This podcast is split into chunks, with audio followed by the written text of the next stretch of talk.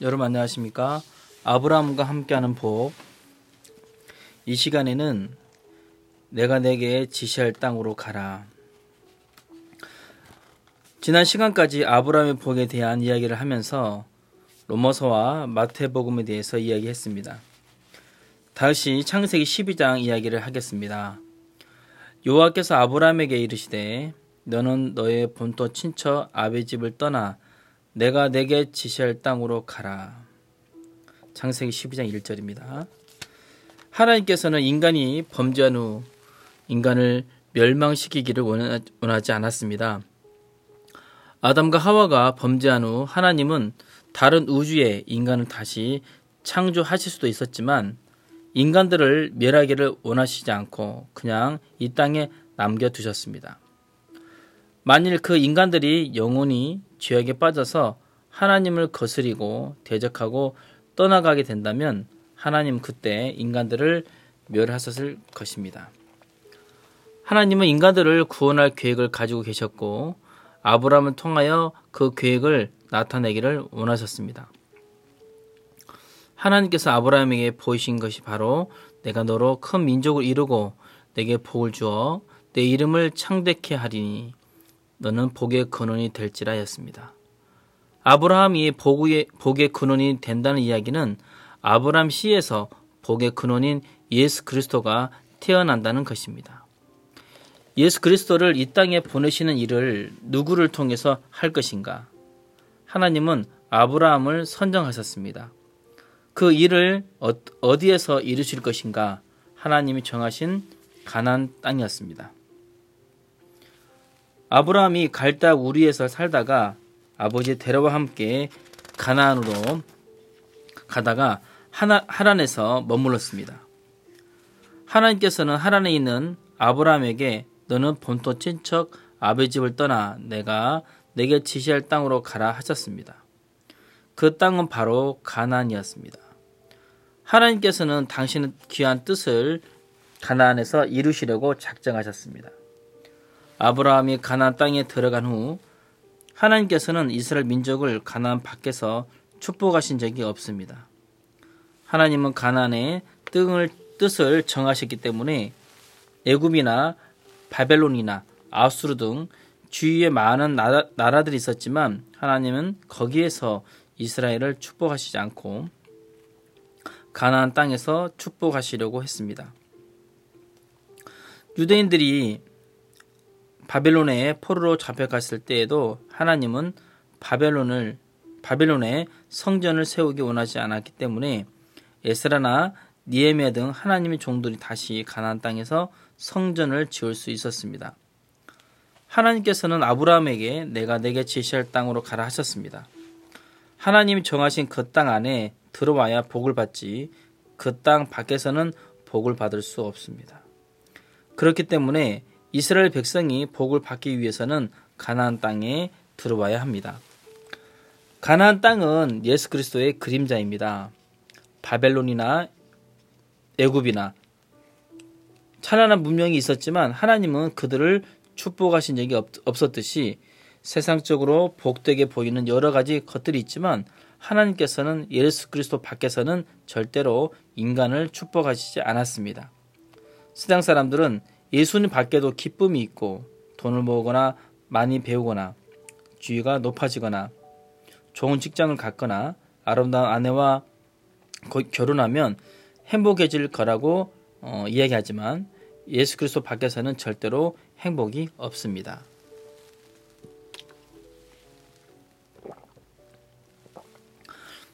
세상 사람들이 예수님 볼 때나 우리가 예수님 볼 때 예수님은 그렇게 매력적인 분이 아니었습니다. 또 인간 요구를 따라가는 분도 아니었기 때문에 우리가 예수님을 따, 라가는 것은 어렵고 부담스러워 보입니다. 예수님을 따라가는, 따라가는 것이 우리의 즐거움을 부인하고 마치 수도 생활을 하는 것처럼 보일지 모릅니다. 그러나 껍데기 이쁜 아름다움, 우선 보기에 영광스럽고 기쁨이 있는 것 같은 세상을 따라가면 세상은 결국 실망과 좌절과 고통을 가져다 할 뿐입니다. 반대로 기쁨이 없는 것 같고 육신을 제하는 것처럼 보이는 예수님 옆에 나아가면 참된 축복과 만족과 행복이 있습니다. 하나님께서는 아브라함에게 너는 본토 친척 아버지 집을 떠나 내가 내게 지시할 땅으로 가라 하셨습니다. 우리가 현재 거하고 있는 아름다운 곳, 좋은 곳, 우리 마음이 머물 수 있는 곳을 떠나서 예수 그리스도 앞으로 나아오라고 성경은 이야기하고 있습니다. 주님을 믿는데 이 부분에서 문제가 생깁니다. 사람들은 본토 친척 아베 집을 떠나지 않고 가난에 가서 놀다가 오기를 원합니다. 주일에 교회 가서 예배를 드리고 돌아오지만 육신이 즐거워하는 세상적인 것과 우리가 만족해하는 것을 추구하기만을 원한다는 것입니다. 자신의 집을 집을 갈대아 우르나 하란이나 애굽이나 바벨론에 두고 가나에 가서 한번 즐기고 오기를 원한다는 것입니다. 하나님은 본토 친척 아비 집을 떠나 내가 내게 지시할 땅으로 가라고 이야기하고 있습니다. 바로 지금 우리가 머물러 있는 마음 위치에서 떠나 예수님 앞에 가야 하는 것입니다. 마음이 예수님 앞에 가기 위해서는 우리의 육신이 기뻐하고 즐거워하는 이 상태를 떠나야 한다는 것입니다. 그런데 얼마나 많은 사람들이 몸은 교회 나가지만 마음은 여전히 세상에 머물러 있는지 모릅니다. 마음은 여전히 세상에 있는 것을 즐거워하고 기뻐하며 만족해하고 있습니다. 주일에 교회에 가서 잠시 지내다가 다시 세상으로 갑니다. 그런 사람들은 예수 그리스도의 은혜를 입을 수 없는 것입니다. 우리는 영원한 하나님 나라의 기쁨을 얻고 예수 그리스도와 동행하기 위하여 세상적인 즐거움을 끊어야 합니다. 세상보다 훨씬 즐거운 그리스도 안에서 오는 기쁨을 맛볼 줄 알아야 합니다.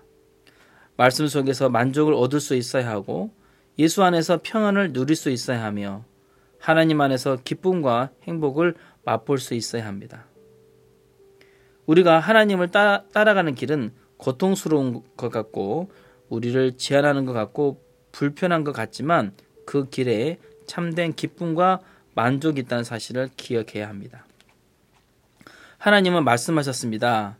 내가 너로 큰 민족 이루고 내게 복을 주어 내 이름을 창대케 하리니 너는 복의 근원이 될지라. 창세기 12장 2절입니다. 하나님이 아브라함에, 아브라함에게 복을 주시고 아브라함에게 자식을 주시려고 하는 이유가 다른 데 있는 것이 아닙니다. 예수 그리스도가 아브라함의 씨에서 나기 때문에 아브라함에게 복을 주기 원하셨고 아들을 주기 원하셨다는 것입니다. 하나님께서 아브라함에게 복을 주신 것처럼 우리에게 동일하게 예수 그리스도가 우리 마음에 임하여서 예수님을 통하여 참된 복을 주기 원하신다는 것입니다.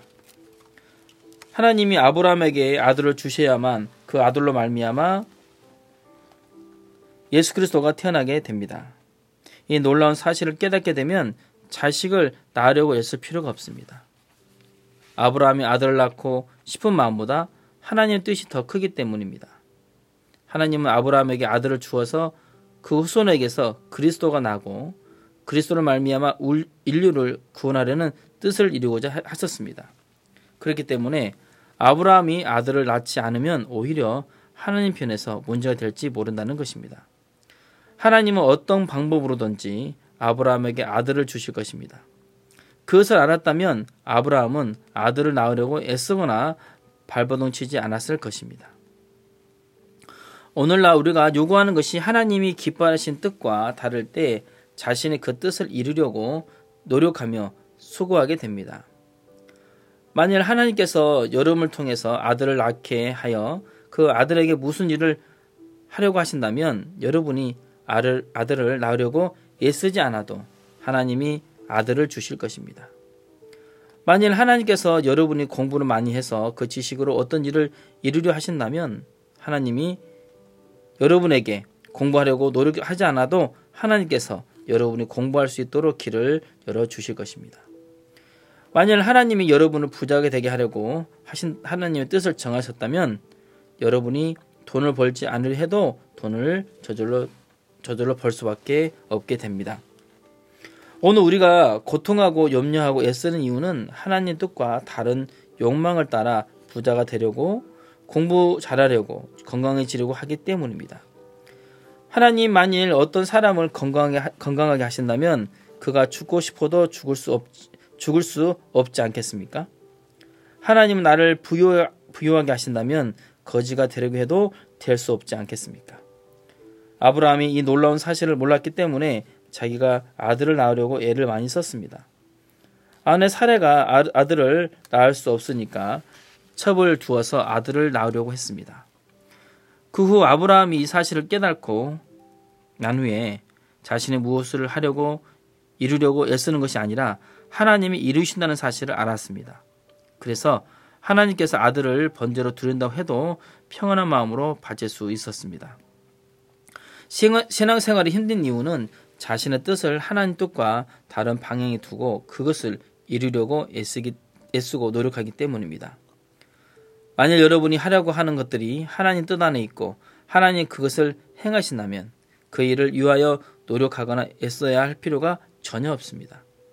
하나님 그 모든 일을 이루시기 때문에 우리는 쉬고 하나님께서 일하시는 것을 보게 됩니다. 저는 지금까지 주님을 섬겨오면서 수행을 한다든지 선교사를 파송한다든지 예배당을 지는다든지 등의 일을 할 때마다 먼저 하나님이 기뻐하시는지 기뻐하시지 않으시는지 아니면 내 욕망으로 나온 것인지를 깊이 생각해 보고 기도하는 가운데 일을 진행합니다. 기도하면서 하나님이 기뻐하신 일이라고 생각된다면 인간적인 방법을 전혀 쓰지 않아도 하나님이 일을 이루시는 것을 보았기 때문에 저는 심 가운데 하나님의 은혜로 그 모든 일을 이룰 수 있었습니다. 여러분, 신앙생활이 힘들지 않습니까? 실망스럽고 고단하지 않습니까? 여러분이 하나님 뜻을 이루려 애쓰기 때문에 힘들고 어, 실망이 되고 고단한 것입니다. 만일 하나님이 여러분에게 작정하신 뜻이 있다면 그것은 노력하거나 애쓰지 않아도 이루어질 것이기 때문에 여러분은 하나님을 믿는 믿음 가운데 힘을 누릴 것입니다. 이제 여러분이 이 시대를 향한 하나님의 뜻과 하나님을 하나님 여러분을 향한 뜻을 알아서 하나님 뜻대로 살기를 바랍니다. 하나님께서 그 모든 일을 이루시기를 바라는 마음으로 하나님을 기다리며 여러분은 쉼을 누리는 신앙생활을 갖게 되기를 바라겠습니다. 감사합니다.